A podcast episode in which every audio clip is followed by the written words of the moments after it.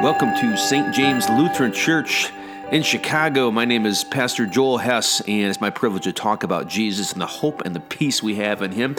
Uh, please enjoy the following message, and if you like, uh, support the mission of God here in this area by going to our webpage, stjames-lutheran.org. In the name of Jesus Christ, Amen. You may be seated.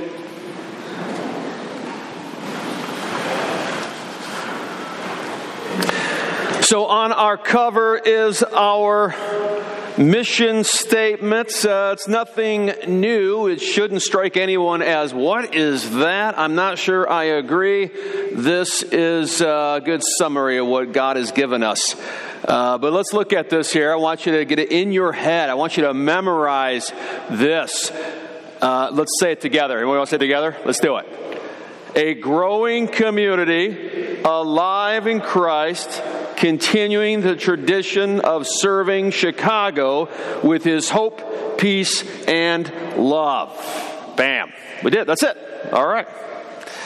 You know, when I was uh, putting these things together and working with a, a small group, praying about this, about who we are and what God has given us to do, reading scripture, um, I've, I've done this so many times. Uh, it's really it's an important thing of being a pastor, leading a church, is coming up with a mission statement. Even with the same church, you go through a couple of these, you reword the, the same thing. Number one, it's got to come from the Lord. It's got to come from His Word. But as I was doing this, quite honestly, I think I told the initial small team there, um, it just all sounds the same to me. That's why I wanted people to be there to run it off them because I've just seen them all and I remember telling, uh, I believe it was my wife, you know, like, here's the mission statement. And I was kind of downplaying, like, this is what it is, you know. and she's like, well, that's not a really good way to sell it, you know, like, here's the mission statement. Um, because it's somewhat true. They are. They're all the same. They should be. In fact, quite frankly, if you see a church and the mission statement's way off from this, you might want to question whether or not it is a Christian church, to be honest. But what Julie said is right. We need to be reminded of the obvious. And it's not unusual for an organization to forget what its purpose is and who it is. Over time, next thing you know, it's doing something crazy, right? And we see churches doing this. They forget what Scripture, what God calls them and calls them to do. And next thing you know, they're mostly busy trying to save the environment or get their guy elected. And that's all they do. And maybe you know churches like this. It seems like they're really interested in okay things, but not really what they're supposed to be doing. Because we are like that. We're foolish. We wander. And we need to be reminded, and I do too as a pastor. Who am I? What am I doing here? Why am I up here? What are we supposed to be doing as a church? So today I want you to begin with, we're just going to look at the first couple sentences a growing community alive in Christ. You know, it kind of reminds me uh, of Paul in today's letter. I mean, this statement really is, is not really a, a to do list, it's a declarative statement, right? This says who we are.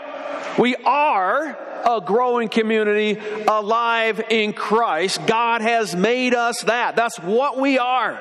And you can say it in different ways. We are Christians. We are the body of Christ. You could say that. Um, we are the church of God. God. Jesus uses that word. We are the children of God. You could say that. All these things. These just say, it just says who we are. But we need to be reminded before we talk about what we should be doing You should be always reminded of who you are in the first place. In fact, I would say the essence and the beautiful thing about Christianity is that it's not actually about what you do, it's about who you are. Who you are is much more important than what you do. When it comes to your peace, when it comes to your joy, when it comes to your sense of security that you are God's, that it's going to be okay, when it comes to your self esteem as individuals, right? It really is. It's more important about who we are and who God says we are than what we do. Because what we do follows organically who we are. And Paul makes this really clear in his letter to the Corinthians. The church in Corinth, if you don't know, was really messed up. It was doing bad things. There, has, there was sexual immorality going on, there was bizarre relationships. There was uh, um, the rich and the poor separating at the communion rail, basically eating in different places all sorts of abuses, things that you would say, that is an unhealthy church. And so Paul writes this letter. He writes a couple letters, but his, his first one, or it might be a second one actually, if you listen to it, he might have had one before this. He writes the letter to the Corinthians. That's what all these books in the New Testament are. Letters frequently from someone to a, to a body of Christ. In this, in this uh, example, it is the church in Corinth. So he's going to write this letter and he's going to basically correct their behavior, right? But notice how he begins and where does he go to first? He doesn't go to their behavior. He doesn't start getting out a list of things they're doing wrong or things that they should do. But he begins with their identity, who they are. Because that is far more important. If they get that down, then what they should be doing will flow out of that. And in the end, the hope and the peace that the Christians in Corinth have is not in what they're doing, because we're sinners but it's in who they are in Jesus Christ. Look at this here. So, 1 Corinthians chapter 1, Paul says, To the church of God, which means assembly. Doesn't mean building, doesn't even mean, one might say, organization, but the people of God in Corinth, right? To those, what does he say? What are they? Sanctified in Christ Jesus, made holy in Christ Jesus. Not, they're not acting sanctified, it's not achieving, it's not a progress. They are. And that should blow your, way, your, your, mind away even more when you think about what they're doing. And yet, Paul's saying, You have been sanctified with Christ. Called to be holy ones, saints, righteous people, together with all those who in every place call upon the name of our Lord Jesus Christ, meaning all believers. You guys in Corinth are part of a larger group throughout the globe, just as you are here in Lincoln Park. Grace to you and peace from God our Father and the Lord Jesus Christ. I give thanks to my God always for you. It's crazy to think Paul's saying this if you read the rest of the letter. He's talking about these guys. They're an embarrassment to the Christian community throughout the world, the Corinthians. They are not giving a good witness. Some of them were not even believing in the resurrection I give thanks to my God always for you because of, not because of what you're doing, because of the grace of God that was given you in Christ Jesus. Despite these people and all their problems, their hope and their peace is that God has given them something. And Paul's confidence and hope in this church in Corinth rested on God's actions in Jesus Christ. The same can be said here for St. James. Praise God. We can say the same thing. The grace of God has been given to us individually. Absolutely. I want you to think like that. When you read this, think myself. You are here and you have hope and you have peace because God has given you His grace. But also as an organization that's His, St. James Community. God has given us this grace. And then he goes on that in every way you were enriched in him in all speech and all knowledge. Do you believe that? Do you believe that this community of Christ, that St. James, has everything that we need? Paul does. Jesus doesn't play games God doesn't give a little bit to this church or that church and make you work for the rest of it. When He puts down a church, when He creates a people, when He makes a people, He gives them everything they possibly need. Everything, just like a seed, how small it might be and look, has everything in it to bloom. The same thing for this place and you and me here in Lincoln Park everything. We're not waiting. There's not something that's missing. Oh Lord, if we just had that, we could truly be the church of God and we could really reach out to people and love one another and we just be complete. You have everything in Jesus Christ. As individuals, as a community of Christ. And as we look forward and talk about things God has given us to do, we draw power knowing who we are and what we have in Jesus. Everything. We don't need to be afraid of anything. When we make plans, when we talk about doing new events and activities, expanding this or that ministry, we don't need to be afraid because we have everything in Christ, all resources. And that goes for everything. Number one, we got God. This is church. But I tell you what, we've got the physical things. We have the resources, we have the finances, we have the talent, the people, everything right here at St. James already.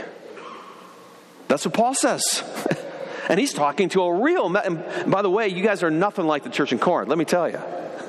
Praise God. Thank you.